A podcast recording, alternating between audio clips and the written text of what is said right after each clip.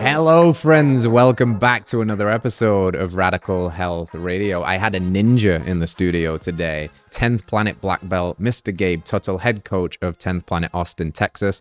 And we talk a lot, obviously, about jujitsu, his journey from kind of being a little bit lost to becoming obsessed with jujitsu, turning that into a career and a passion, what it's like to roll with Joe Rogan, what it's like to heal from some of his mistakes earlier on in his career, and how he's fixing those with body work and an animal based diet, curing his autoimmune diseases, and now passing on this knowledge as the head coach of 10th Planet Austin, Texas, coaching students, launching kids programs, hunting, conservation, learning how to connect with the land and nature. It's a pretty fun topic. I think you're going to be jazzed up to maybe look for a jujitsu gym after this one. So let's get into the show.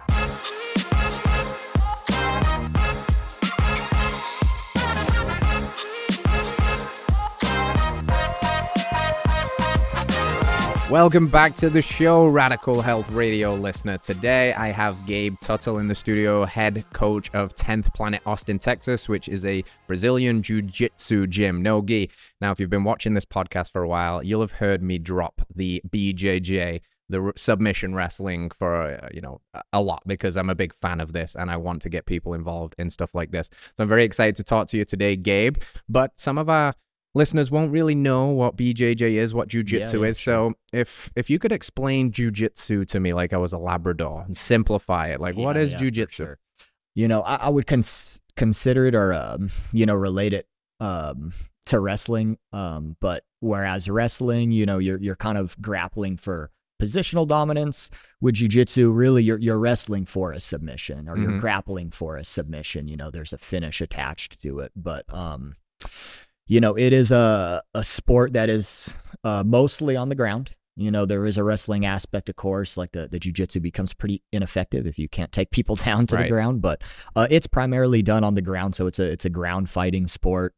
But uh, yeah, just, you know, trying to wrestle for submissions, for joint locks, chokes, etc. Jiu-jitsu has exploded recently. I mean, I mean, not not super recently, but it's just it's gaining popularity all the time. You can go to even like middle of nowhere towns in America now and sometimes find a brown belt or a black belt coach in a class. I'm from a small sleepy town in Cookville, and we have a, a black belt there at 10th Planet School and he is so legit and I'm so happy to see jiu-jitsu spreading so much. Where was your entryway into jiu-jitsu? Where did it start? What's the journey been like? And you're a black belt now. Yep, Take us on the ride. Yeah, yeah. So, um, you know, I think jiu-jitsu started getting really big um, kind of just parallel to MMA getting so mm-hmm. big. You know, MMA has exploded in the last like 20 years, especially, which is kind of when I started uh, following the mm-hmm. sport. Was like early 2000s. So that's how I got introduced to jujitsu um, initially. And then over the years, um, you know, listening to podcasts like Rogan, of course, is like a big proponent of jujitsu, pushes it a lot. And you know, uh, Eddie Bravo Radio, you mm-hmm. know, back in back yeah, in yeah. the day when he had his uh, his podcast. But um, you know, I've always um kind of had an affinity towards grappling, even as like a kid. You know, just kind of a crazy, energetic kid. You know, wanting to, to roughhouse and wrestle all the time. Um, but really, I just got introduced to it through uh, being a fan of MMA. Mm-hmm.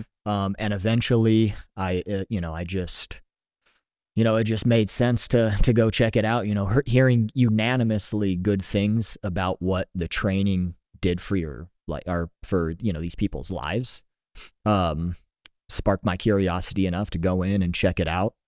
So I think like the first jujitsu class I took was um, probably when I was like maybe 18 or 19. Me and my uh, older brother Joel we went out to a local gym in San Diego. I was I was born and raised in San Diego, so spent a lot of a lot of years out there uh, before I moved out here.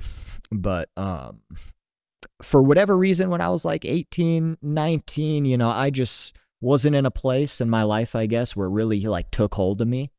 And it took me a few years to kind of circle back around to it. You know, so when I was in my early 20s, uh, at this point, uh, again, you know, I finally kind of circled back around to it, trying to get a little bit more serious about like my health and mm. just like my activities. You know, I, I didn't have a, a ton of direction when I was like in my early 20s, like out of high school. I was kind of just going to college, going through the the motions, trying to get like a general ed type of associate's degree. I didn't even know what the hell I wanted to do. Um, and I, I was just looking for for some kind of activity and like a community as well. So I, I finally circled back around to jujitsu. Um, thankfully, being in San Diego, especially at that time, uh, that was like one of the meccas of jujitsu uh, in the world, Mhm. SoCal. You Mhm. know, uh, now I think it's actually moved to Austin. Here in Yeah. Austin is now probably Crazy. what most people would consider the mecca. So I've been very lucky throughout my whole jujitsu uh, journey and career, being around a lot of high level jujitsu. Um, but I went into uh, kind of a local MMA gym down in San Diego. Uh, you know, I always did want to train at a 10th planet, but at the time, the the nearest 10th planet to me was in Vista, which is like way north San Diego. So it was probably like looking at like a, probably a two hour, two and a half hour yeah. commute daily to go train. So I was like, you know what? Let me let me just try to get my feet wet again and just see see if I'm I'm going to stick with it this time. So I started training at this local MMA gym. I even had intentions of uh, like doing striking and and you know pursuing MMA a little bit too, but uh, very quickly um, the jujitsu kind of just took took over Mhm. my my interest, and that's where I was putting my energy and, and focus into. Um, and after a few months, uh, you know, I I had recognized that I was gonna do jujitsu for forever. Yep. You know, I was I was I was already in it.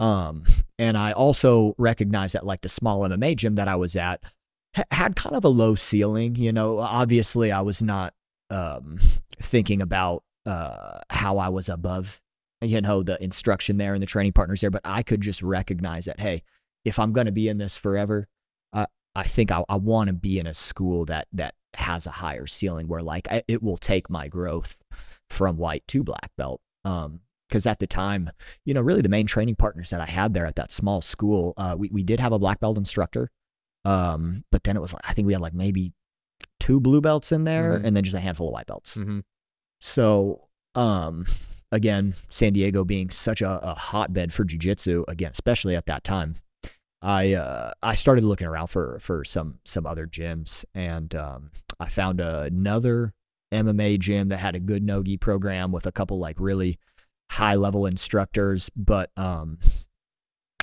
about probably four or five months into training there, uh, I saw that this other small little MMA gym was hosting Eddie Bravo for a seminar. Mm. So again, like I mentioned, you know, I've always been interested in 10th Planet, always resonated a little bit.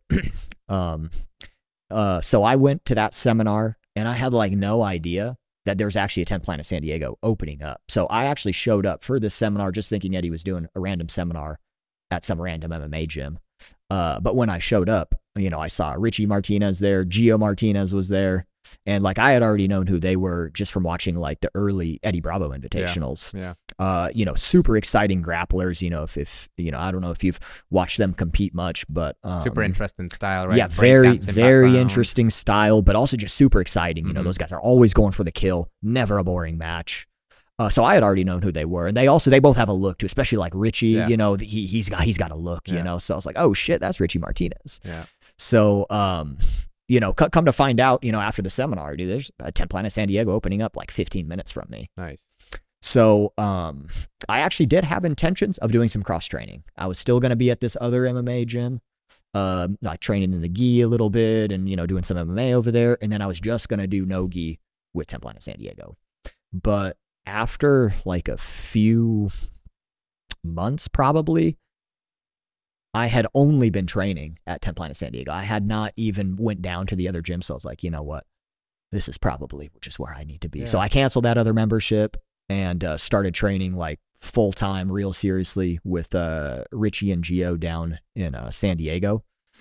And um, yeah, man, the rest is uh, just kind of history. you know, like I said, I, I really, you know, early on in my training, uh, really realized that that that this is something I wanted to do forever. Mm-hmm. So man, it just, dude, it just engulfed my whole life, Mm-hmm. like right from the beginning as a white belt. You know, I was like, pro- I wasn't even a year into my training, Uh-huh. probably by the time I found Richie. So I, I liked what you said because a lot of your stories like resonate, and it's sim- it's similar to mine in a way. You know, like you were kind of like a little lost on that purpose, and jujitsu can be like became that for you, and now look at what you're doing as a making your living doing it. It's a trip.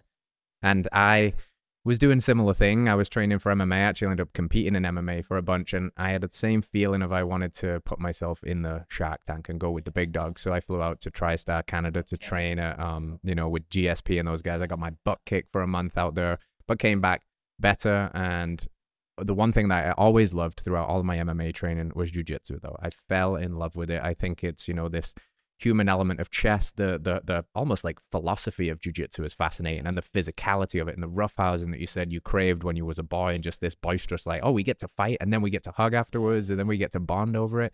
It's so sick. But you know, my my path's taken me away from it and then back to it. I've, I've always loved jujitsu. One of the things that is kind of commonly accepted in jujitsu, I guess, is that it takes about ten years ish to get a black belt.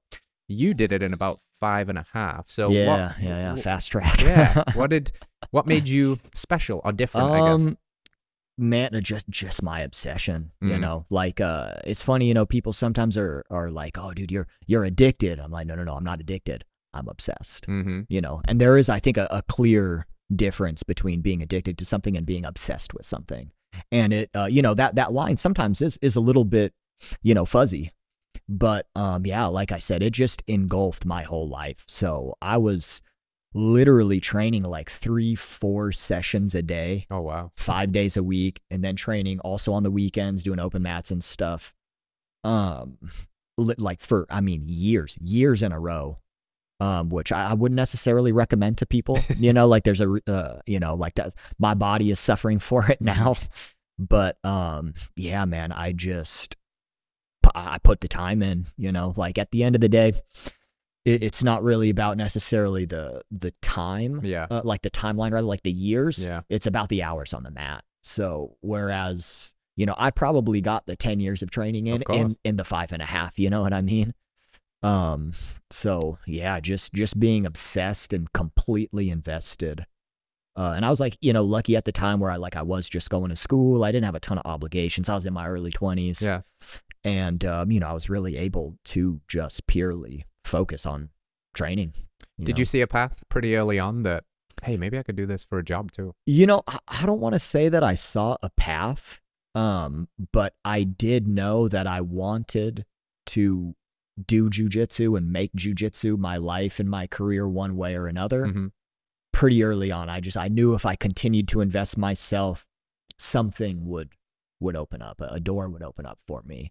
Uh, but I I wouldn't say I even saw the path either. Like I didn't I didn't have a real clear pathway. I just, you know, put the the time in and the work in and put the passion into it and the universe, you know, kind of took care of the rest for me. There's some age old wisdom in that, brother. You just keep doing what you love and the rest will kind of figure itself out. Like, what's, where's the move then from SoCal, the previous Mecca of Jiu Jitsu, to now this Mecca of Jiu Jitsu? For the listener, we've got just a crazy abundance of gyms and big names in the Jiu Jitsu space now. Did you come here for that reason? Did it just so happen to coalesce in that way? Yeah, I just got lucky, man. My timing, I just got lucky. Um, so when I when I was in San Diego, um, you know how, how I kind of got involved in the in the gym. You know, I was probably a blue belt at the time. I might have been a new purple belt, but um, you know, I was just continuing to invest as much as I could into the gym, serving the community like however I could, as much as I could, uh, really without an expectation. But in doing that, when there was an opportunity in the gym to, you know, start teaching some classes and helping out a little bit Yeah. at the front desk and running the gym and operating the gym, uh, you know, these these opportunities kind of just they they they came to me because of the position that I kind of put myself in. Um, so I was, you know, obviously lucky to have the opportunities. You know, uh, the the school was actually pretty new, uh, Ten Planet San Diego. Like, uh, as I mentioned before, Vista was the closest 10 planet when I kind of started training jujitsu. And that was run by um, a dude who's not, not in the system anymore, but Richie and Gio were up there training and they were kind of, I would say like, like the two kind of main guys Yeah. in there. And then they had a little squad of guys as well who, um, were training with them and loyal to them. But when Vista kind of dissolved, that school dissolved, uh, that's why Richie came down to San Diego to open up a spot, and then Gio stayed up in North County, San Diego, and opened up Oceanside. So uh, the original group that was up there training with those guys were, were all in North County. So they kind of they just stayed with Gio. So Mhm. Gio had like a good crop of guys that like you know blue and like purple belts and you know guys kind of already coming up that he was uh, getting you know high level training with already main training partners. But but Richie went down to San Diego and did not did not really have a, a core group of guys with him because they all stayed up north. Um, so he had to kind of rebuild. So it was just very good timing on my part to like come in there and there's no one really ahead of me in line necessarily. Yeah, it was right. just like a crop of like, you know, there were a handful of blue belts there. And then, uh, you know, me as like a, uh, a seasoned white belt, you know, um, but little by little, um, you know, I kind of, I just positioned myself where I was just Richie's dude. You know, I was always going to, you know, any open mats with him, seminars, etc. So, um, you know, I was lucky to have the opportunity in San Diego starting to to teach classes and uh, you know help operate the gym as well. I eventually was managing that gym on top of all of my um, teaching and stuff like that. So it was I was already completely invested and actually you know making making a living doing it, Nice. helping run that gym. But uh, you know I got an opportunity to come out here to Austin. Um, I moved out here actually. I think it was I think I left San Diego January first of 2020 maybe it was January 2nd, but it was like right at the beginning of the year. I left, came out here uh, to help uh, Curtis Hembroff, who's the um, previous head instructor, uh, you know, founder of the gym. He's actually still still out here. He, um, you know, is just another, you know, high level black belt, one of one of Eddie's black belts. Uh, he actually has kind of a similar story getting into jujitsu as as myself too. But um, man, he he gave me a great foundation to uh, really build on on the school out here. And obviously, as I mentioned, you know, he's still involved. He's Mhm. still teaching classes. Uh, he's got he, he's got like two two little babies right now, so he's he's he's busy being a dad, you Yeah. know. But um, but yeah, when when I came out here, it was uh, just uh to be another black belt, kind of for him to to lean on a Yes. little bit, and and I was going to help manage the gym as well. Yeah. So, um, you know, since since then, you know, things have just continued to have a trajectory upward. But um, yeah, I just got lucky with my timing. I barely beat COVID happening. You know, I was very happy to be out here and not still in California when Yeah. COVID happened. right. But that's uh, one of the reasons why Austin um, has become the mecca jiu-jitsu in Mm. the world. Like when COVID happened, it pushed a lot of guys out of what I would consider like what was previously the two meccas of jiu-jitsu, as I mentioned, SoCal, but also like New York was Yeah. another one. So a lot of those guys, they just they just all ended up here, you know. So Yeah, it's and just good timing for me. there was like a lot of the lockdowns and stuff. You you said I'm obsessed with this game. You try and take my jujitsu from me. We're gonna like roll in the basements. This is Fight Club. Nobody's talking about it. Or we could go somewhere that's still open. And Austin just so happened to be that. And you said luck a few times, and you've probably heard it's that when opportunity meets preparation. Sounds like the perfect timing, man. I'm curious what what did it feel like to finally get your black belt? What were the emotions? What, Um, what when you think back on that? What was that man, like? well, it just very you know very proud and and very happy to be part of uh you know such a strong community. Um, you know, I'm actually like Richie Martinez is first homegrown black belt. You know, I went from white to black with him. There's actually there's only two of us. He's got probably a dozen black belts, but only two are homegrown. Myself and uh, Keith Krikorian, who, you, you know, the listeners are not familiar with Keith Krikorian. He's one of the best grapplers at, um, you know, his his weight. He's competed in the last couple ADCCs.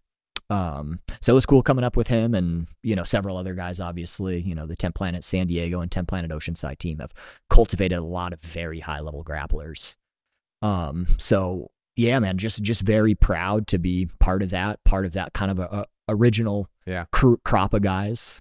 Um, so it's earned, right? It's one of those things. It's definitely earned. There's a lot of blood, sweat, tears. There's some injuries along the way, and I kind of want to want to talk about your health journey too, because you've had quite quite the health journey, and you you know the reason this synergy is happening too is part of your healing has been jujitsu. Part of your healing has been introducing something like an animal-based diet. The other things you do outside of jujitsu with hunting and caring about land and preservation and things like that are all a part of your story. So what's what's that develop? You said you know rushing to black belt five and a half years. You're going to put some miles on the body. What what do you do to heal? What have you been doing? How is this diet piece factored into your whole training and outlook? Yeah, yeah. I mean, I I wish I did more when I was like in my twenties. You know, I'm 32 now, so I'm Yeah. not that old. But uh, fuck, man, I feel old.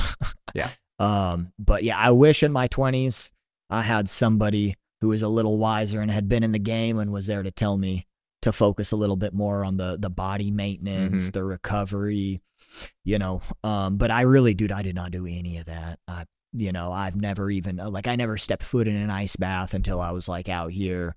I, I wouldn't even do the bare minimum with like sauna, hmm you know, like no body work, massage therapy, like no PT work. Mm. But you know, I try to preach that to the guys now, especially those um, that are starting a little bit later.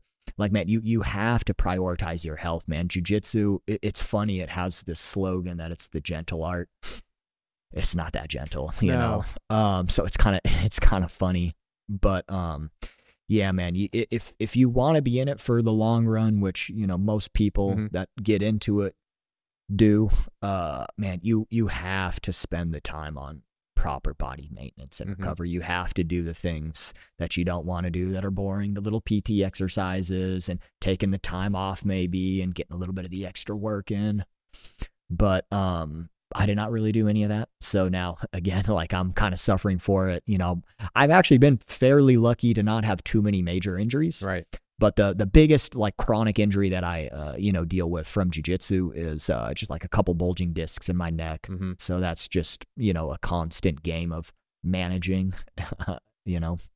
But um you know, I've been on an animal based diet now for probably a year and a half. Um I actually started it just with the intention of doing like 30 days. You know, it's one of the 30 day challenges, yeah. you know.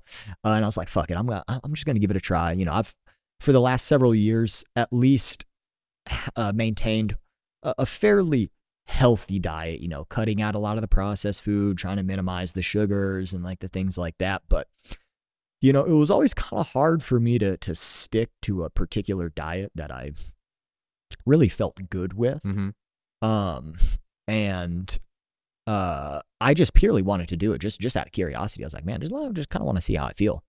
Uh, and like, funnily enough, just coincidentally, um, Curtis actually went on to that diet kind of at the same time, and then one of our other black belts, one of our resident black belts out here, Ben Eddy, um, also went on it kind of around the same time. So we all had a little bit of camaraderie Yeah. in there, so it was easier to stick to. You know, we were holding each other accountable. We have a little little group called Meat Picks. you know? nice. um, but you know, we're sharing all the all the food that we're making. Um, so yeah, after like 30 days, uh, man, the biggest things that I noticed uh was just a lack of inflammation. Yeah. Which uh, you know, as you know, training jujitsu, uh, dude, I wake up every morning feeling like I'm 85 years old Mhm. you know but uh since being on a an animal based diet um much less of that and you feel like uh, 65 now? yeah maybe about 85? 60 now right, yeah we'll yeah, take yeah. that. so 20 yeah so it's all good yeah for sure um so that and like you know just more like clarity in my head too you know Mm. people people don't realize uh, i think that you know a lot of uh, inflammation also like happens in your head and in your brain like all that brain fog you feel is like that's inflammation Mhm. you know so just being a little more clear um as well as uh you know a huge huge benefit um but since being on on the diet those have been the the biggest things that i've noticed um and it's also it's just been so easy to stick to like i mentioned Yeah. i was just going to do it for for 30 days and i felt good and i was like fuck well let's, let's just do another month let's just see what happens you know did another month no problem and uh after that i was like well fuck let's just let's just ride it out see what you know Yeah, it's kind of like, Yeah. what are you going to go back to? for sure You know, for once sure. you've started to feel the effects and you use your body for a living, so you know exactly how it feels, you start to see quite clearly after 30 days, okay, like there's still stuff I'm working th- through, but the inflammation is lower. My thinking is better. Maybe I'm even communicating my ideas as a coach better. Like, what are you, what are you going to go back to? You know, the pizzas and the fries to just feel like crap. And I think feeling is believing, right? So, one of the questions I wanted to ask you about because you've mentioned your injuries, and I think there's there's a lot of power in not letting good advice fall on deaf ears. Like you said, I wouldn't make these mistakes and I'd prioritize these things a little earlier. I wish I had the guidance. So you young guys out there, you're 22, you're made of magic and rubber. Heed this advice. You know, get ahead of this stuff early. But I think jujitsu comes with this connotation that it is inherently dangerous. And I don't think that necessarily is all the way true. So, what would you say to someone's like, "Hey, it looks really fun, but man, it looks dangerous. I've got a job to do, blah, blah, blah. Yeah, no, I get it. Um, you know, uh it is a it is a rough sport. It really it is a rough activity. But you know, really, it, it just comes down to finding the right training partners. You know, because jujitsu is so widespread. You know, the network of people that want to train jujitsu is very very diverse which i don't think you get in like a lot of other activities or sports you know it's kind of like it's little niche groups of people that are all kind of the same that like to do that activity. Jiu-jitsu's not like that. Mm. you know there's such a wide variety of people who who go in to train. And uh you know in that a, a lot of those guys they they just have they have different goals and you know they're they're in it for different reasons. So it's very important as early as you can to find good training partners Yeah. for you and what your goals are you know like uh if i have a 21 year old dude who's uh previous you know uh maybe collegiate wrestler he's coming in with the intention to become a world champion that guy probably doesn't need to be training with the 45 year old dude who works a desk job who's coming in to find a community and have a nice outlet for physical activity Mhm. Um you know so you, you need to kind of recognize those and also uh you should never feel bad or weird about telling someone hey i, I don't i don't want to roll with you Yeah. you know you, you have to have some boundaries for your own training and uh again that that just that comes with finding your your your good training partners you know like i would recommend for like new guys coming in if you don't have those training partners yet instead of doing a trial and error to find out by rolling with people dude just do the class get the technique in and then sit on the sidelines and just watch people roll Right. and you're like ooh that guy i'm not going to roll with Staying away from that monster. yeah that guy i think i can probably roll with Yes. you know so building a rapport with your training partners is is very important and again like not being afraid to set and keep your boundaries Yeah. um because again like if if if you're going in as you know again like a 45 year old dude who you know works a desk job has a family you know they're not trying to get that crazy. No. dude you don't need to be getting those those fucking crazy rounds where there's like high impact you're butting heads with Yeah. guys. But um you know that 21 year old dude that i was talking about like you know if if he has intentions to become a world champion well that that probably is training he needs. But again there's plenty of guys for that for him and there's plenty of guys that are going to train at a slower pace and a more have a more technical Yeah. fun engaging round so yeah you just you you got to find the right training partners and and set and maintain your your boundaries I like it. I, I'm reflecting now on the few times that I have been injured in jujitsu, and it was saying yes when I probably should have said no. for sure It was maybe rolling with the guy that is like 275. who Right. Realistically, you know, that's never going to be a guy I compete with or whatever. But, you know, well, let's do it. And then, oh, there goes my rib or my intercostal muscle or Yeah. my knee. Or, for sure yeah there there's more margin for error with guys that are that big you know like even if they're even if they're not trying to like they're not rolling like a spaz like just when you if you zip when you should have zagged and Mhm. you take the weight in a in a way that you weren't really anticipating there's it's less forgiving when it's a 270 pound dude body. rather than a 175 pound dude yeah, You know. no doubt.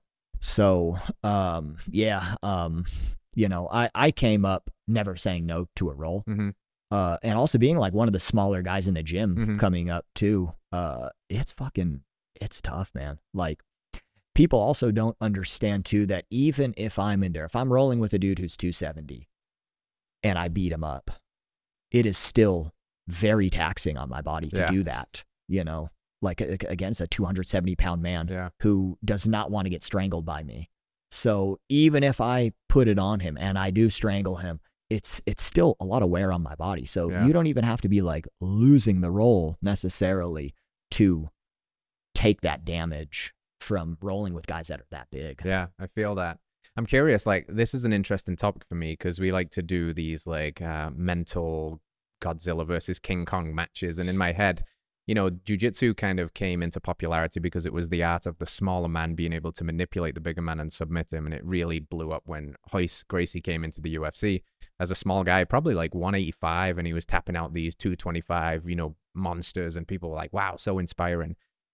This gets interesting because on one hand you want to say size doesn't matter at all. And on the other hand like with the extremes it starts to matter a little bit. And then when there's a bit of competency involved size and strength does matter. One of the things i'm curious to hear your thoughts on is like very much about jujitsu for everyone. I think like it's a wonderfully empowering and confidence giving thing for a woman to learn And you know, where do you think the boundaries are? At what level does somebody become so competent that they can start to outpower a significant, not outpower, but out technique and survive and defend themselves against a significantly larger human? Like we think about jujitsu from the lens of self defense for women, they're usually going to be framing that as like, all right, I'm, outweighed by a man that outweighs me 40 or 50 pounds, is physically going to be stronger. But there's a certain mastery, there's a certain level, because I've rolled with some of these ladies and they'll kick my ass. Like there's a certain level where that becomes um, really confidence given? I know it's a tricky question and there's there's nuances, but where would you say that like level of confidence and competence comes in? Um, uh, I well, f- first of all, I I do think that a little bit of training goes a long way. You know, like literally three months of training will will serve you pretty well versus someone with zero training, Yeah. like no training. So a little bit does go a long way. However, especially when there's uh, just a massive weight discrepancy, and maybe the dude's like just kind of athletic, man, it's uh, it's it, it it can be tough. So I actually, you know, I I try to be careful about the level of confidence I I try to push onto like, especially females, if if they're in there and they have you know the idea that with six months of training that they're they're in no danger from a dude Mm. and they want to try to engage with them if something ever happened that that is not uh, that is not ideal like the the first response should always be to try to separate and run Yes. and and get a, get away from the problem 100%. but um to to kind of delve in a little bit more into like uh the mastery i think uh i would say probably like most purple belts Mhm. like as a female that that's probably the level now where they have a, a full enough understanding of jiu-jitsu and the game where they could actually pretty effectively strangle a dude who's 50 pounds heavier than them Yeah. you know Yeah. i think like uh you know you you can get like a blue belt in jiu-jitsu by accident hmm you know just by showing up you're just going through the motions you're not even necessarily intentionally showing up to train and try to get better but if you just show up to enough classes you will eventually build a knowledge base and a skill set that's at a blue belt level so again you can get it by accident but i think uh, a purple belt uh, very hard to get on accident hmm you know it, it might happen but we're talking uh, this is a 10 year blue belt Yeah. you know right. what I mean? Um, so a, as a purple belt, you you need to take more, or getting to your purple belt, I should say. You you really need to take more ownership over your training. You need to be more intentional about your training, and and you can't just show up and like go through the motions because your you know your your your game will what will happen your your game will will kind of plateau and it'll stay steady, but it, it will be very hard to make uh jumps in your your growth if you're just going through the motions. Yeah. Um, so I would say like if if you've uh, attained a purple belt, usually that means you have developed some some mastery in, in some facet. Cool. Yeah, that's where I'm at. I'll, take that. Some mastery. Yeah. A little bit. Just enough. Just enough to keep me out of trouble. But For if I end up in trouble, just enough to help me survive. Yeah. But yeah, I mean, I liked your point. Um, it's something I talk about a lot. Like with men's work, one of these like uh, codes of conduct, if you will, is be dangerous but not a danger. Mm-hmm. And that's the principle of I've been around some of the biggest killers in the world that Yeah. they could if they wanted to inflict great harm. And the people that have mastered the art of violence are the safest people to be around because they know there's nothing to be gained Mhm. from the the street fight at 12 o'clock at night. There's nothing 100%. to be gained by escalating a situation. They're always the ones trying to de-escalate and they create a sense of calm and safety. I know you'll have experienced this firsthand, but knowing how to be physically violent and competent doesn't make you want to do it, but it gives you an enormous sense of confidence that I can go pretty much anywhere in the world and I just feel okay because I've I've worked hard and I have a Mhm. certain level of mastery over my mind and my skills. And I think it's a really empowering thing for people Yeah, to absolutely. feel. Yeah. I do have to ask you this. I have to ask you this. Sure. How good is Joe Rogan at jujitsu? Um, Joe's a legit black belt. Um, you know, it, it's funny sometimes when you see like celebrities get belted in jujitsu, you you you you're left to wonder. You're like, man, is that is that a celebrity belt? Yeah, What's what is their skill level really? Um, you know, Joe's a, a black belt under Eddie Bravo uh, and Jean Jacques Machado. Mm. You know, uh, neither one of those guys are are going to give you a black belt unless it's legitimate. Um, so yeah, no, he is. Uh, he, he's a legitimate black belt. Yeah, he is. That is not a celebrity belt that was handed to him. You know, he actually he spent like eight years as a brown belt too. Mm. That that's like that's what I mean. Like Eddie did not give him a black belt until he was like, oh shit, okay, this is it's fucking it's real now. Yeah. You know, and then shortly after, you know, Jean Jacques gave him his his black belt as well. So yeah, you know, you, you really just have to look at the lineage, you know, and uh the lineage does not get more legit than fucking Jean Jacques Machado. Yes. And and obviously like Eddie's directly under Jean Jacques. So Yeah. you know, Jean Jacques is he's he's one of the greatest of all time, you know. Uh I've heard stories of Jean Jacques um even now, like I think Jean Jacques is maybe in his late 50s. Um but I know some guys that have trained recently with Jean Jacques, like just within the last few years. Um very good guy, very high level black belts and they're like, dude, I can't do anything. He fucking smashes me. like I cannot do anything. And for those Yeah. who don't know, he's effectively only got one hand too. Yeah, yeah, yeah. And that's actually that's how uh you know Eddie really uh, well what helped Eddie develop the no-gi system of Right. like 10th planet Oh. because Jean Jacques um you know coming up in the gi obviously grips are very relevant, you know, grabbing onto the lapel, the sleeves, the, you know, etc. Um but he was uh, again only able to do that with one hand. Yeah. So he developed an overhook and underhook game for his clinch. And then that directly translated to Eddie when he was trying to really create this nogi style, you know. And when when Eddie um when he was creating 10 Planet, it was with MMA in mind. Mm-hmm. You know, he it hurt Eddie to see jujitsu guys go into MMA and get beat up. Mhm. It hurt him, you know, being a jujitsu guy to see that because they would go through all this trouble to like try to get to a guard and there's no grips and they did not know how to keep a clinch. You know, it just did not translate. The gi did not translate to MMA for that reason. So Eddie developed this whole system of of clinching without those grips and working to no gi to give people in MMA a better system of clinching and attacking. Um, so you know, uh, again, him coming up with Jean Jacques teaching so heavily with underhooks and overhooks gave Eddie a better pathway into developing that 10th planet jujitsu style. Yeah, it's super cool. it shows the the like the evolution that's il- inbuilt into jujitsu too. Like the game is constantly evolving, and to to bring up a guy like Joe, who you know probably was black belted now, maybe over ten years ago, in his his time in the game, and he speaks about it on his podcast a lot. He's like, the game is different now. These guys. You even got shouted out on his show uh, Mhm. where he was talking to Mikey Mu- Musumeci, and he was referencing these like what do you say like nerd killers or like you know and he was just like you never know who's out there now and they will tie you up in knots because the game has come so far. And i think that's why we love it right? I think there's always you, you can't complete jujitsu there's nobody that wins ultimately jujitsu because there's always going to be somebody iterating and coming up with Mhm. something new. So with that in mind how do you stay on top of your game? I'm curious about the practices. Obviously training's a huge part of it Yep. that's a given. Outside of the the the, the room the, the rounds on the mat like are there any specific foods you prioritize a lot? Are there any specific supplements you prioritize a lot? You mentioned certain recovery tools like ice Mhm. baths. What has become like a core you know practice of yours to really Yeah. keep you on the mats training and evolving Yeah. Um.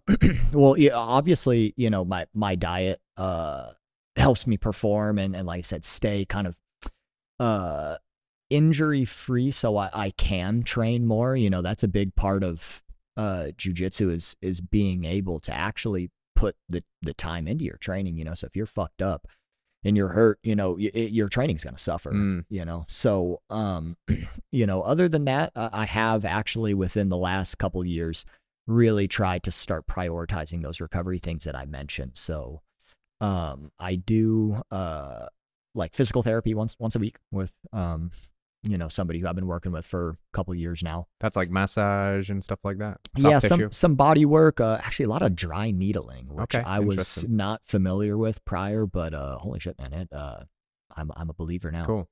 Um, in addition to that, I actually I did find a chiropractor that Mhm. I that I like that I've been seeing couple times a week just to kind of keep me keep me right. they click in your It's- neck and yeah, all it's it's stuff. always weird, and especially because of my neck issues, I'm so sketched out about Yeah, people right. fucking with my neck and trying to crack my neck.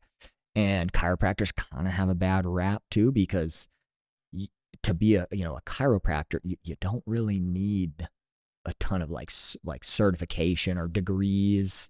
You know, you can go probably do. A, I, I can probably find a place online a six month course and I could become a chiropractor. and you can call yourself a doctor Yeah. uh, So uh, that that's fucking scary, you know. So I don't want to do a bunch of trial and error with these guys until I find someone who's legit. yes so I've stayed away from that for a long time. But uh, luckily, I did find one recently who uh, who has helped me out a lot. So, you know, regular chiropractic work, regular PT work, and then regular sauna, cold Nice. plunge, um, proper diet. Uh, man, just really helps me be in a position to be able to actually get the most out of my training sessions. Jiu-jitsu is pretty intense, you know, especially if you're training at that high level, potential ideas of competing in particular, you Mhm. know, it's uh, highly glycolytic, highly explosive, and also long, you know, your Yeah. rounds, you might be doing five or six, Mhm. or tens even. Yep. Um, obviously protein for rebuilding. I'm Mhm. curious your relationship to carbohydrates for fuel, and you've mentioned the animal-based framework for a while. Do you typically stick to things like your fruits and your honeys and your raw dairies? Like, what's your pr- primary fuel there? Yeah, yeah. So uh, obviously, you know, the, the the bulk of my diet is is meat. You know, and I'm uh lucky that you know since getting into hunting, uh, I've I've had some some friends kind of take me under their wing and and you know have some good experiences hunting, and I was able to put a lot of meat in the freezer this Awesome. like last season or last year. Um, so I eat a, a lot of wild game. Uh, that's the bulk of my my diet, of course. Uh, but yeah, I uh uh, do eat a lot of raw dairy, um, raw cheese, a lot of raw milk. Um, but the carbohydrates, yeah, typically just comes in the form of fruit. Sometimes I'll get some sweet potato in there too if uh, if I'm really feeling like I need a little extra. Yeah, Um, and yeah, honey too. You know, raw honey is is, is great also. awesome. I'm, I'm trying to shift a little bit more off. I, man, when I I've gone through some some periods over the last like year and a half or so since I've been on this diet where I'm just like heavily just gorging on fruit. So Mm. I'm trying to balance it out a little bit more. yeah, yeah. But um, but yeah, that's that's usually every now and then I I might have some rice too. But Right. again, that's like that's just really if I feel like I need it. But yeah, typically, um, yeah, it's just just fruit for the carbohydrates. love it, love it. Pretty Days when I'm in. lifting, I'll, I'll Yeah, do some yeah. sweet potato. Yeah. yeah. I want to I want to circle back to this hunting conversation in a second, but before we do, I want to kind of you know close the loop on uh, the jujitsu thing here, and I want to talk about a clip that I saw going around recently uh, from a very uh, controversial figure in the space known as Andrew Tate, and uh, this Mhm. bit video was him basically saying that jujitsu is unrealistic. It's not a Mhm. good form of self defense. It's going to get you in trouble if you think your jujitsu is going to save you. I have my opinions on that, but I'm curious what your opinions on that statement would be. Sure.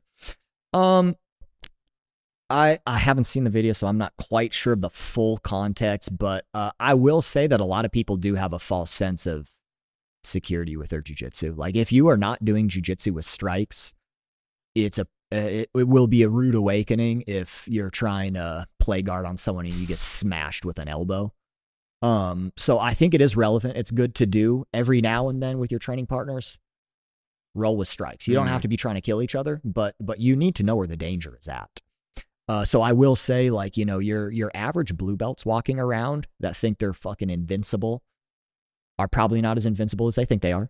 Um, however, uh, jujitsu, as far as like a one-on-one self-defense scenario, I think is absolutely the most effective martial art that that that you can do. Especially, you know, trying to keep um keep your uh opponent, I guess, uh kind of safe, you know. Right. Uh, like the last thing that I would want to do if I get into a scenario and I fucking head kick somebody and they hit their head on the the concrete, um, now I've got a, a manslaughter charge. Yeah. That is not ideal. You know, much safer for the other person, obviously, but also for myself to fold them with a body lock, Mhm. strangle them, and then flee the scene. And You know what I mean? Going home. but um yeah the the other times like i said that that uh it, it, it probably can get a little bit hairy i mentioned you know a one-on-one scenario is the ideal situation but that's the only other time that i would be a, a little bit more hesitant to engage in grappling and jujitsu Yeah. is if i'm in a, a situation where i'm i'm surrounded by people and i do not know who that guy is with you Mm, know i don't i don't want to get on top of somebody or take their back you know start start going to work and then his buddy kicks me in the head you know Yeah. so a little bit safer i can stay on the feet i can drop this boy Yeah. and then you know still be in a position where i'm not going to get stomped out yeah. you know That's why in an ideal So, world, don't yeah. get into trouble, friends. For sure, De-escalate, run exactly, away. But like I talked I about earlier. Yeah, I fully agree with your points. I think, um, you know, I don't know who quoted this, but Uncle Joe talks about it a lot. You punch a black belt in the face once, he becomes a brown belt. You punch him again if they're not trained for that. Yeah, I mean, good luck trying to butt scoot across Sixth Street and you know say, "Come on, let's tangle," and the guy just knees you in the head. It's like, oh, okay, well, we don't do this in the gym. What's going on? So probably best just stay out of trouble. Uh, but Mr. Andrew Tate, he's a he's a Muay Thai guy, right? Yeah, so yeah, he's yeah, defending for his sure. art I get it. I get it. But I think those guys, you know, if we get a hold of him, we get on the back. It's gonna be a bad day for him. He might yeah. have a different Yeah, opinion. Yeah, it's might have a bad- different opinion. It's gonna be a bad day for Yeah, him. yeah. Yeah. So let's uh let's let's um talk about some hunting here because Sure. this this is kind of like a new thing you were telling me before we hit Mhm. record. Um couple of years in, learning a lot, lucky to have some friends that have guided you. I'm curious firstly if there's any parallels between jujitsu and hunting, but also just what you've learned from the process of hunting, being able to really like reconnect to that kind of full circle of life, putting meat in your freezer, taking the kill shot. What what's that Yeah, yeah. like to learn? Uh, man, you know, hunting has always resonated with me, even since I was like a young kid. But uh, as I mentioned, you know, I grew up in San Diego. Uh, not a lot of hunting out there. I literally, I did not know anybody growing up there who who hunted. So even though it, it resonated a lot with me, again, even since I was like a young kid, um, it was just something I never really had an opportunity to get into. So it was really cool coming out here and, and being able to explore that a little bit more. Um, just connecting more to that that that primal part of of our existence. You know, um, there's so much disconnect now with with the, the food you're consuming, and um, man, I just I just don't think it's a very like honest and genuine way to live and to eat and exist. So that of course has been like very enriching. Again, tapping into that like primal aspect of, of our existence is like very very enriching. Very cool, yeah. Um, and uh, you know, it, it is a, a little bit daunting to uh, or what I mean, still is, but was especially like right at the beginning, trying to get into hunting because there, you know, there there really is a lot going on, and and you do have a, a responsibility Yeah. to, as you mentioned, like get you know real proper kill shot and you know do right by the animal. Um, so there's a pressure that comes with that, and uh, I will say that um jujitsu has given me an ability to to really manage my um kind of adrenaline and my Mm. That that calm like Calm state of no mind type Yeah. type thing. So that that has been a big help in just kind of centering myself and trying to be present in the moment and and make sure that I I don't let my my mind race and my body you know to to to get you know ahead of myself. So that's been that's been nice. Um you know last this last year i i really did like you know well actually it, it was all rifle hunting but this is the first year that i'm i'm gonna try to to uh do a little bit of bow hunting Yeah, there you uh, go. and that's a whole nother that's a whole nother game Yeah. um you know so uh spending the time uh shooting and um again just trying to tap into that that that that that flow state where you're able to just you know it kind of ignore the, the the world around you and and tap into that you know uh, again like the the state of no mind is i think like the, like the best way that i can put it yeah. um but it's uh yeah it's it's been it's it's definitely been an experience um There's a there's a book I've I've, I've read it, but I might be butchering the name, but I believe it's called Zen and the Art of Archery, and Mm. it's all about that. It's you know it's this this moment, and I would love to learn to hunt, and it's one of my goals, and I need to find somebody that will teach me because I don't want to just read a magazine or watch Sure. a YouTube video and think I'm Cam Hanes, right? Right, so I want I want that guidance. Uh, but I've been learning to handle my weapons and I've, you know, shooting a bow and things like that. And there's something just incredibly grounding and mindful inducing about that moment, right? Like that it's it's the tunnel vision in one sense, nothing else matters. It's that Mm. flow, it's that no mind. And I think in a sense where we we love those experiences, we chase those experiences, whether that's 10 rounds deep in jujitsu where you're basically just like the mind's gone, you're just flowing now, you're in there mm-hmm. because it's peaceful in the chaos, right? Like the chaos of the hunt. You've been in there maybe two days. You're up and down hills. Like, like, are we gonna get anything? And all of a sudden, there's like, just time dissolves and must be pretty like crazy and powerful to be able to take that shot and then go up to that animal and see like, wow, I, I did it, you know, and Yeah. then and then pack it out and then get it Mhm. out and then and then all the way through consuming that must be Yeah. quite quite um yeah just quite powerful I guess. Yeah, absolutely. I mean, it definitely makes you uh you know uh, much more appreciative of uh you know of the of the food that you're consuming. You know, all the work that went into it. Again, like the pressure that you put on yourself to to make sure that it's done the right way. Um. So yeah, absolutely powerful. And yeah, like you mentioned too, one thing I want to like circle back to is that you know that uh kind of flow state that you enter into. Yeah, archery is um uh similar to jujitsu in in that sense where it, it really it does force you to um kind of get rid of everything in in your mind you know i'm a very like busy minded person Mhm. like just going through day to day like my mind is always racing about like all sorts of stuff and it's you know it, it it's exhausting Mhm. you know? Hmm but jujitsu one of my favorite things about jujitsu is like when i am training when i am on the mats that's not happening. My mind is my mind is not busy you know? I'm like very centered very present you know? Living in the moment is like it's difficult for me. It's it's, it's hard for me to be present. Um and archery and hunting is something that forces you to be present because if you're thinking about all this other shit then you you know you're not going to get the result you wanted Exactly. and I'm not even talking about necessarily when you take the shot, but just when you're out there trying to stalk or, you know, trying to like be quiet if you're, you know, in, in a stand, whatever, like you, you, you need to be there in order to perform. So if you're, you know, super distracted with other stuff, you know, that that's not happening. yeah.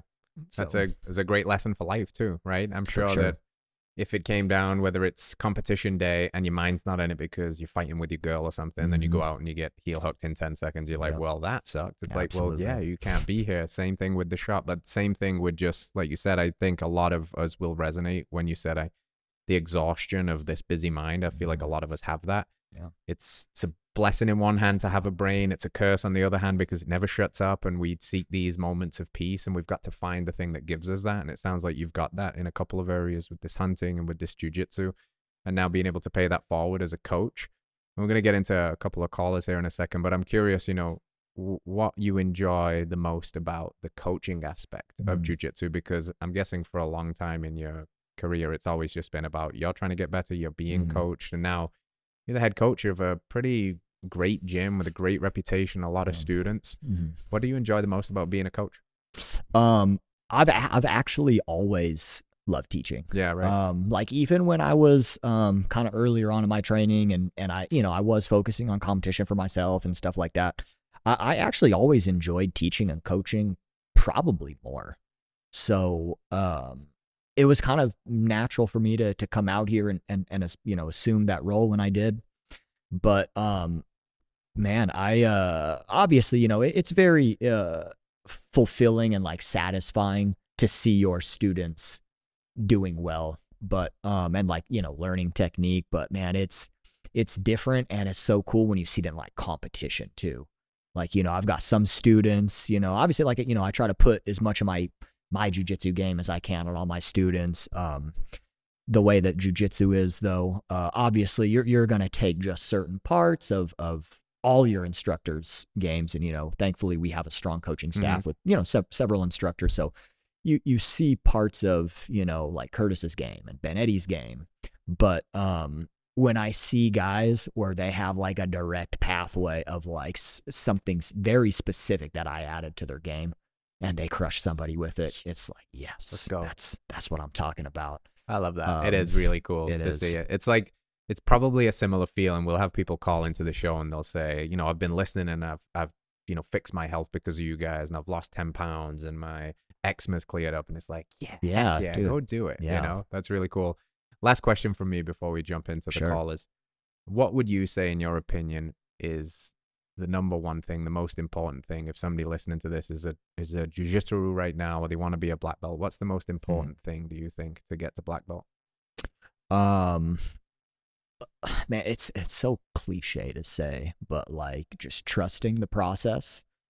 And um, actually, I just had this conversation with um one of my new students uh the other day. You know, he's only a few months into his training, and the the conversation that I was having with him was, uh, you know, he he came off to me kind of as like you know kind of a perfectionist mindset. That's kind of the the notion that I got from him. You know, and I could I could tell that he was a little bit frustrated with uh his what he would perceive as like a lack of, of growth.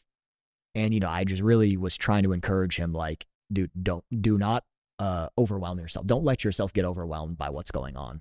You know, there, there will be these moments, you know, I call them little like aha moments Mhm. where like something will happen in your training, whether it's, you know, drilling technique during an instructional part of the class or during rolls where something happens live where you're like, aha, I see what's happening here with this.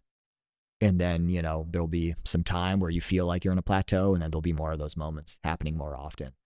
And slowly the game will, will start to get put together. And, um, you know, jujitsu is, it's a very fucking difficult thing to learn, you know, Mhm. especially if you don't really have a background that would help facilitate success in jujitsu. Um, you know, it, it's the the beginner stage of it where you feel like you don't know anything lasts a very long time. Yeah, right. And a lot of people they get overwhelmed with that, Yeah. and and they let that kind of uh, take their their joy of it away. So you know, I, I think in addition to trying not to let yourself get overwhelmed, is just kind of accept what's what's happening and and accept the the stages you're going through and the things you're learning or the things you feel like you're not learning. Just just accept it Yeah. be okay with it and continue to move forward. You Yeah. know, you just you have to again, there's no secret, you know, just showing up and putting the time in on the mats. Just show up, but right? but trying to have that that mindset where, you know, you're you're not expecting too much of yourself, Mhm. You know, and, and just just enjoying the stage that you're in, accepting it for what it is, taking it for what it is, and continue to push forward. Because again, like the game is so complex that really like it, it fits together in a lot of different ways for a lot of different people. Like there's no one kind of linear, easy path to to try to go from beginner to expert. You know, uh, the game, the ga- it's it's too deep. The web is too deep with jujitsu. So you just you just have to let it happen the way it's going to happen for you, and and you know try your best to to enjoy that that process.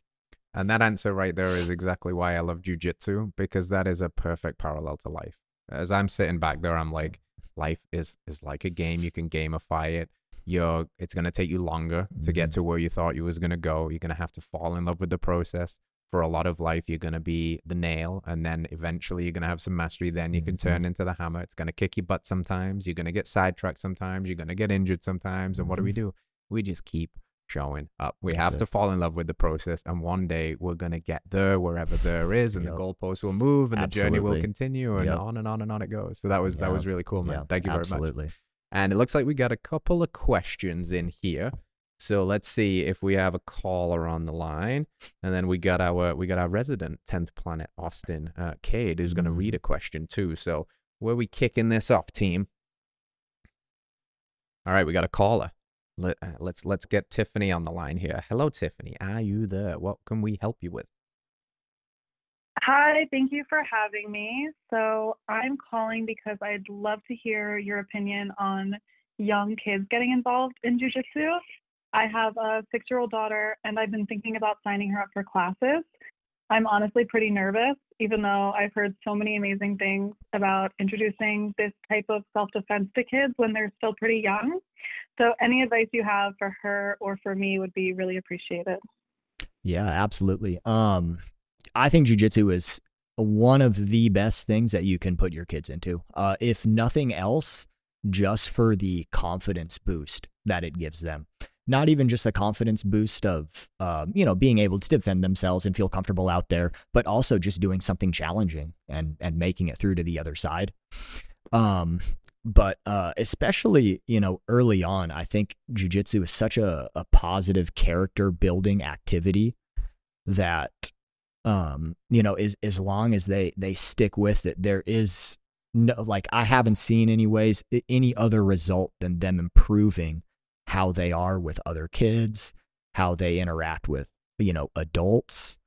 Um, so I would I would recommend looking at you know a few different schools. You know, obviously not not all gyms are, are created equal, but find a, a place where where she feels comfortable and you feel comfortable with the instructor and the program, the rest of the kids in there. And uh, yeah, it's it's a super super powerful and, and empowering thing for uh, for children especially to get into.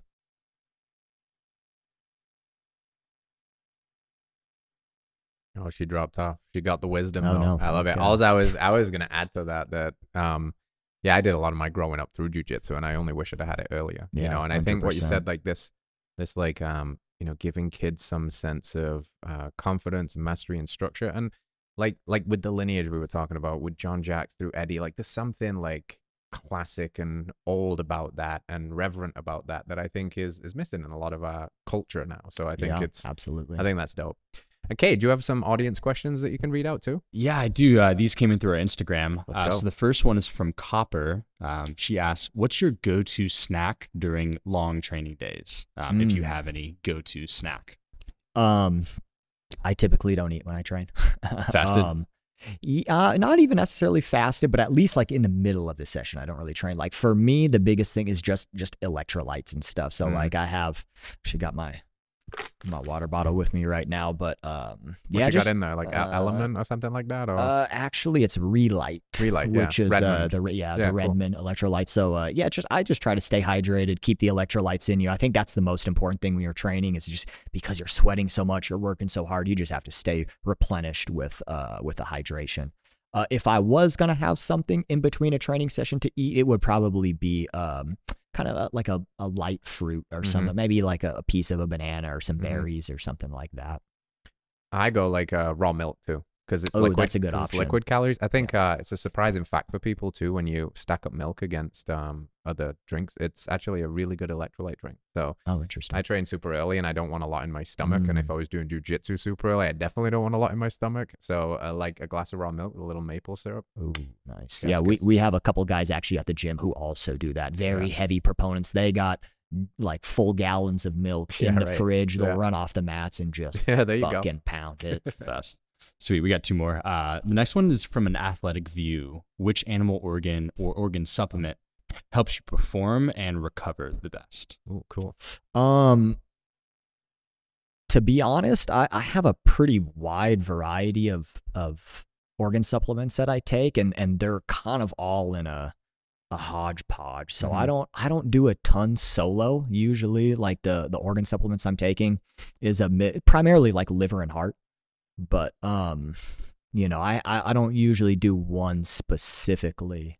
I have, like I said, the little the little concoction. Yeah, I'm of with you on that. I think the only thing I'd potentially add in for, especially like jujitsu athlete guys, because Mm. of the wear and tear on joints, maybe is something that's collagen rich. So Mm. like skin, her nails, something that's got that trachea collagen in it, bone marrow, that kind of Yeah, stuff. Drinking bone broth because liver and heart, you know, can't go wrong with those. Yeah, so it's hard- hard to collagen beat. too. Yeah, yeah. Sweet. And uh, this is actually a personal question. Um, what advice would you give to someone who wants to start rolling jujitsu but is worried about getting injured? Um, yeah, just again going back to to just finding the right training partners. You know, you, you need to be able to have a rapport with the guys that you're training with to to do it safely. You know, again, especially if you're someone who's like, you know, your aspirations are not to be a world champion. You're just in there for the community aspect and to to do something physical and and fun and engaging that is also a workout.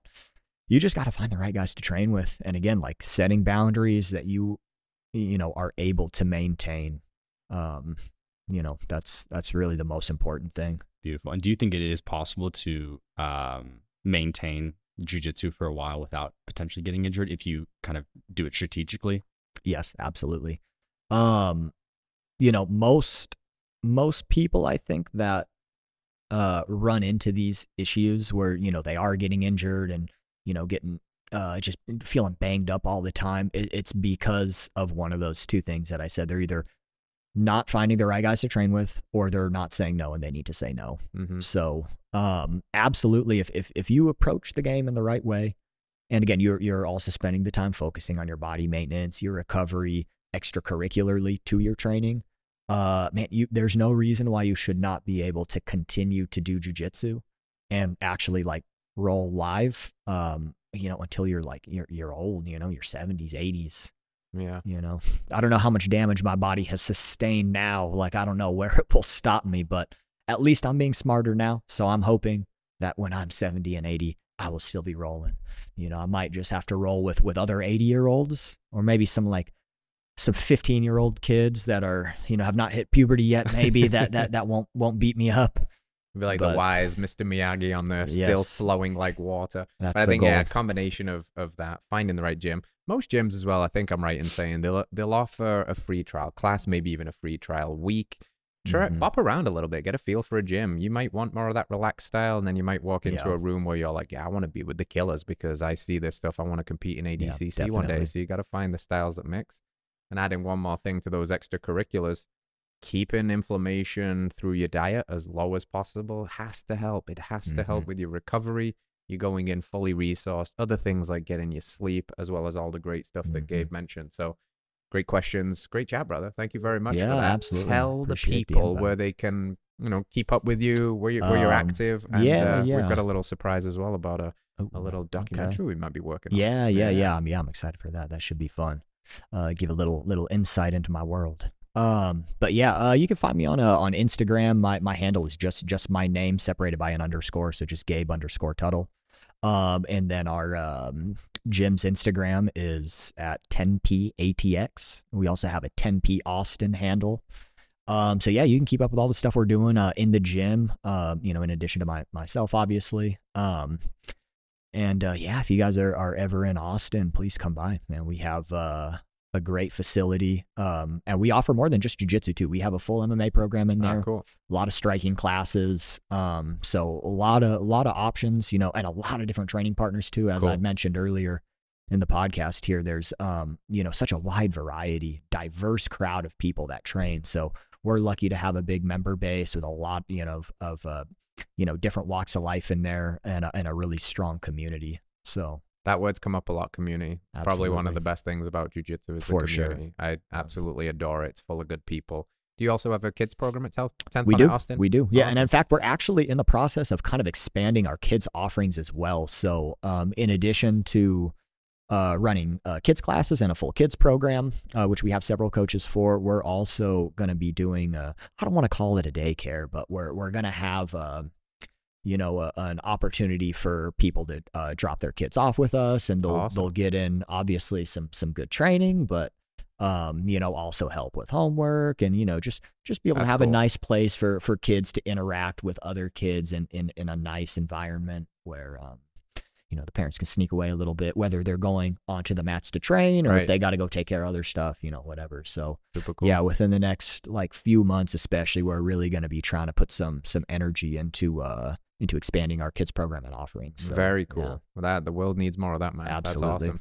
And um, very excitingly, Cade, who also trains with Gabe, is going to be following this guy through the mountains on a hunt and doing one of our animal-based stories uh, as a little mini documentary as well. So keep your eyes peeled for that. The filming will commence soon and be available probably the end of November, so you can get an insight into this man's world and what he does outside of when he's spitting fire on the podcast mic. So follow, you know where to go. Team, thank you. We'll see you again next week. Be well. Go find a jujitsu gym. Let's do it. Thank you, Hell yeah, brother. Appreciate you guys. Peace out. All right, friends. Thanks for tuning in to another episode of Radical Health Radio. We got a fresh new podcast for you every Wednesday. If you enjoyed the show, consider liking, subscribing, reviewing, and rating us on your podcast platform. It helps to spread this message of radical health. We'll see you next week.